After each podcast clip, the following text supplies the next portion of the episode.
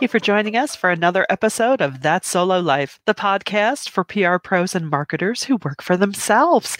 People like me, Michelle Kane with Voice Matters, and my wonderful co host, Karen Swim of Solo PR Pro. Hi, Karen. How are you today? Hi, Michelle. I am good. I'm good. I'm good. How are you? Yeah, good. Can't complain. Can't complain. Life keeps, well, yeah. yeah. Trust. There's a whole mental list, but yeah. no, you get you guys have your own stuff. You don't want to hear ours. No, and no, no, no. and in that vein, ah, uh, you know, whenever this airs in a couple of weeks, there's going to be more stuff going on in the world. There's always stuff going on in the world. I mean, it seems like literally every day there's a mass shooting, there's still strife. And so we want to talk about some positivity in ways even we as pros, PR pros, can make a difference. And it is something that I know Karen is heavily involved in, and it's it comes out of PRSA and it's called Voices for Everyone. So Karen, talk a little bit about what yeah. the initiative is and and what we can be doing.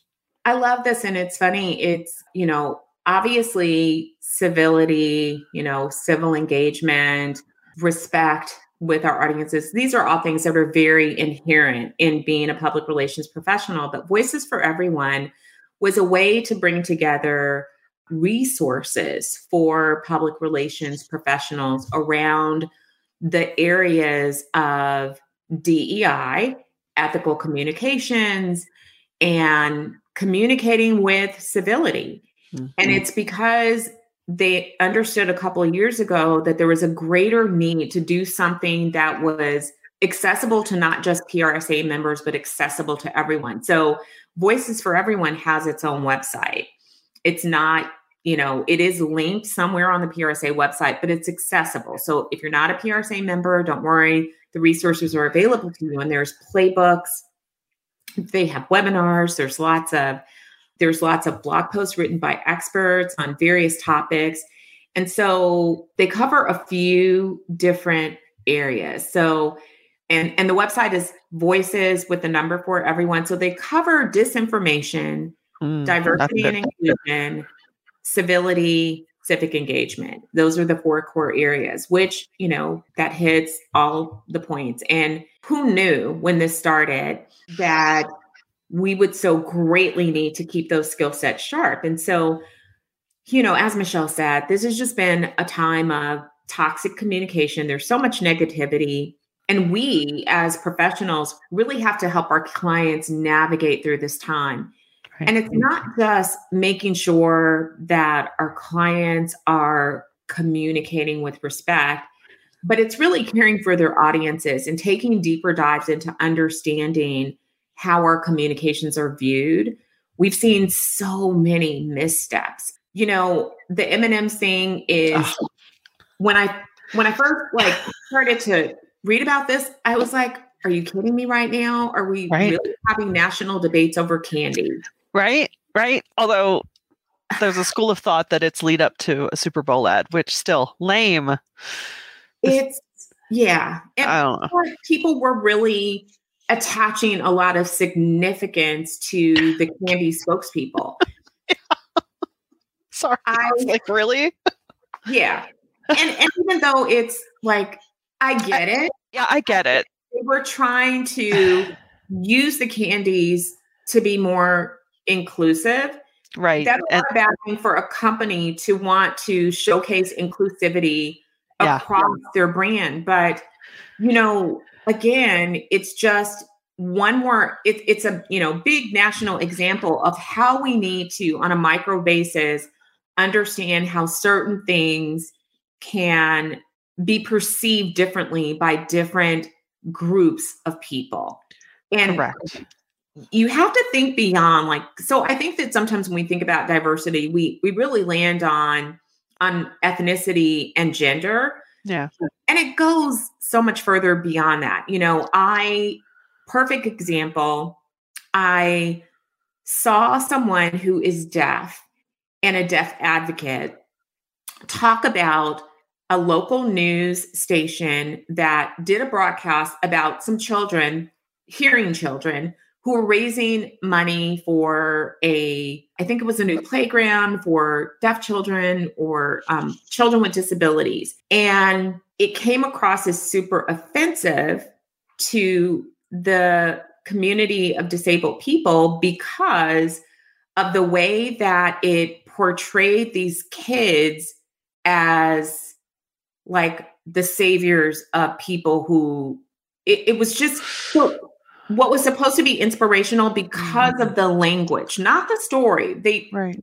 everybody agrees that these kids are amazing for doing this, but that this also should not be some heroic effort by kids, that it's something that needs attention to, and there's funds for that, and that the entire community should be pressing that these funds be spent in the right way. So Another example, and I'll look for the LinkedIn post and we can put this in the show notes. Mm-hmm. Another example of whatever PR person placed that story, equipping the broadcast community and reporters with the right language to talk about it. And this is something yes. one of our previous guests talked about. We had yes. Major on our show. Yes. Um, and she talked about how she has a toolkit or a playbook so that when she's pitching stories, she gives them languaging as well. And I thought, you know, that's a smart idea and something that we can all adopt yeah. to make sure that something that's supposed to be good, and we have a lot of PR pros that work in those feel good spaces,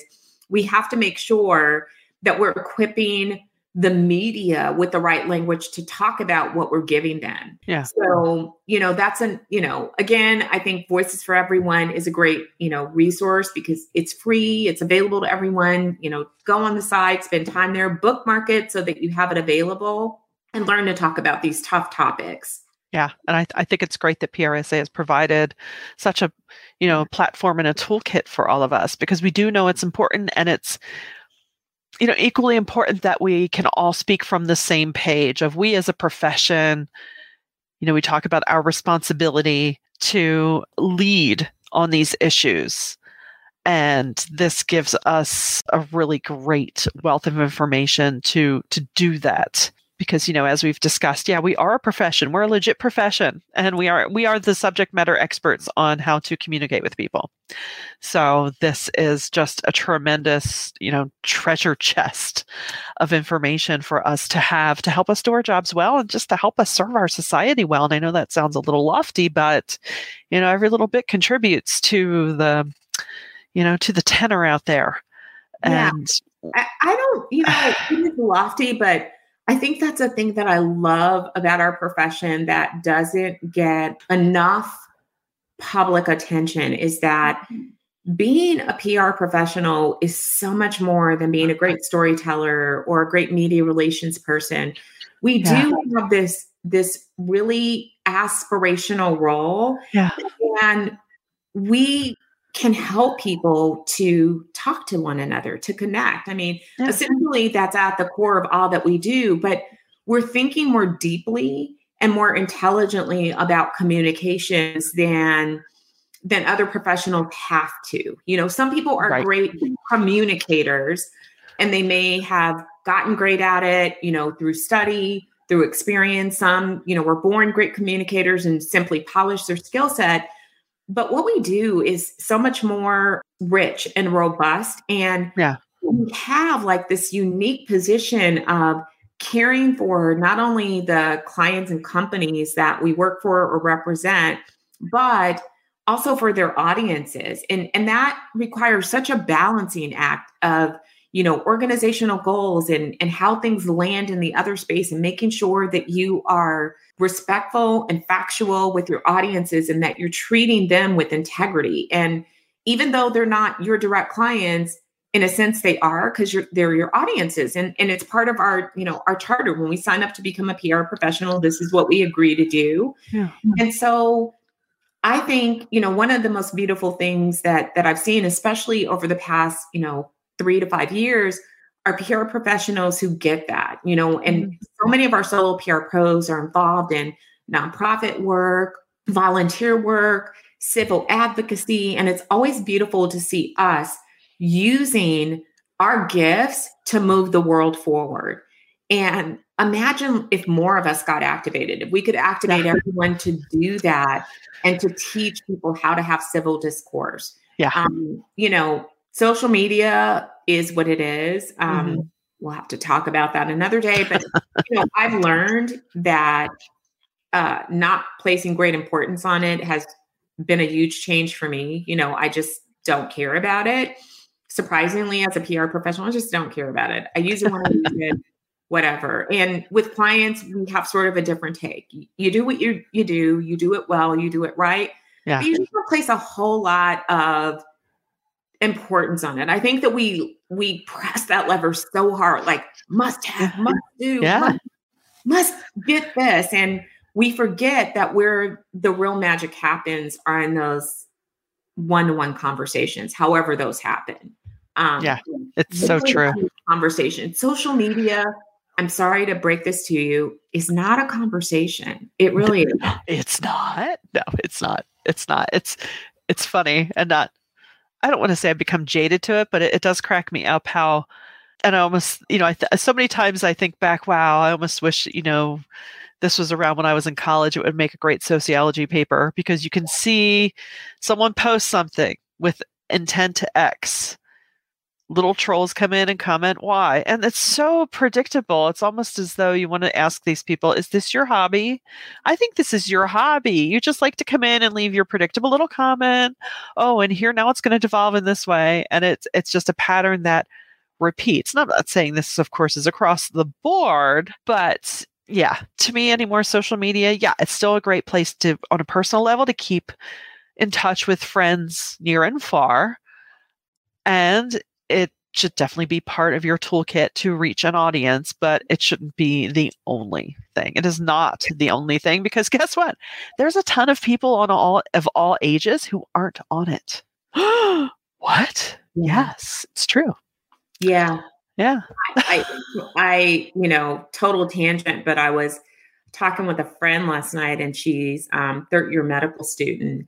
And she was saying that her little sister uses Snapchat with her friends to that's how they text each other. Yeah. Okay. I don't get it. She goes, Why don't they just text each other? You have texting. She goes, Am I an old lady? And that made me laugh at how each generation adopts something different. Like Snapchat is something yeah. I got you know, I've been getting notices of so and so friended you. I have not used Snapchat and I don't even have the app on my phone. How about that? Um, yeah, I never really, really got into that. It's so over for me, but it's not over for a younger generation. And there are yeah. things that every generation sort of adapts to and how they use it. So I agree. It is. And I love that you said it should be part of your toolkit. It's a tool, but oh, yeah. I think we have to, you know, take some of the importance out of it. And the whole Twitter falling apart did that for me because I it made yeah. me step back and go, who cares? Like, yeah. I don't really care anymore. Um, yeah, it's it's, it's funny. No, no, but you're right. In the last couple of weeks,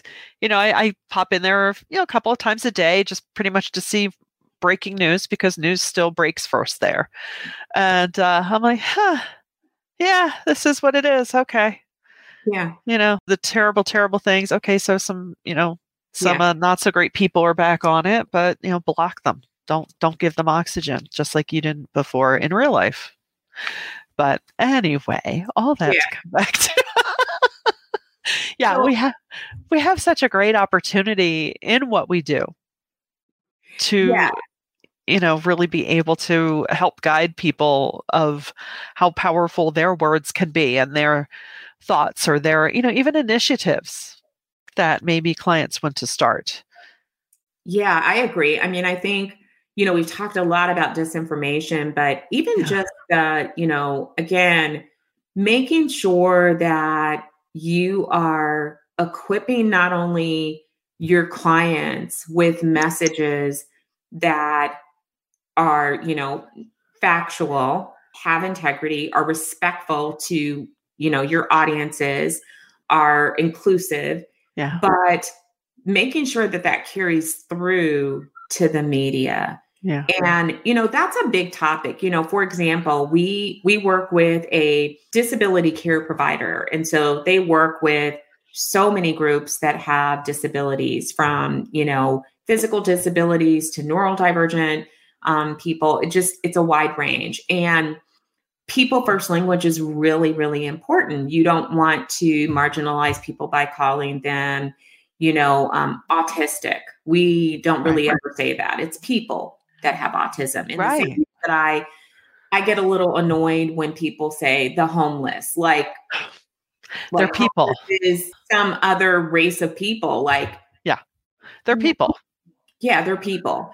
And so but if you do not supply language to talk about those things to reporters, then your key messages could really get lost or could happen with what happened with this great inspirational story and receive backlash from the very community that you really want to support. Yeah. So yeah. I think, you know, that's another important step that we have to really be careful and not think that you can't tell the media, you can't give them like, like here's our brand language guide and it doesn't have to be you know you want to obviously keep it short reporters will appreciate that right right and we're not telling the reporters what to report of course but yeah. we're helping them You're with our them. yeah yeah giving them the proper language and i think you know a lot of the time i'm sure people you know how many of us do say the homeless and we don't even give it a second thought of you know that the starkness of that label doesn't align with most of our intentions. It's like, oh, yeah. of course, I don't mean it that way. Oh my goodness. No one does. I, right. I anyone means it. Well, there are some people that eh, some people uh, trust there. There are other people. We've just heard it. Like even yeah. me, I've heard it yeah. for so many years, and for so many years, I just heard it, and you know, it just. I, I didn't think about it in this way. Right. I'm, you know, sad right. that I cared about people who were unsheltered, but it just didn't hit me how offensive that was. Right. And but once once you know, you know. And, right. When you know, when you know better, you can do better. And if you don't, shame on you. wow, that sounds like a good enough note as any to end it on. but yeah. please go check out it's voices numeral four everyone and really go visit the website, see all the great materials that PRSA, this group, has put together and let us know. Uh, we'd love to hear your stories of, of how you're helping your clients lead the way by, you know, just making sure that we're recognizing the people for who they are and just being as inclusive as and as fair to everyone as we can. But if you enjoyed this episode or any of our episodes, we would love it if you would share it subscribe, send it around to friends, even get on Twitter and retweet it. That would be fabulous. And until next time, thanks for joining us on That Solo Life.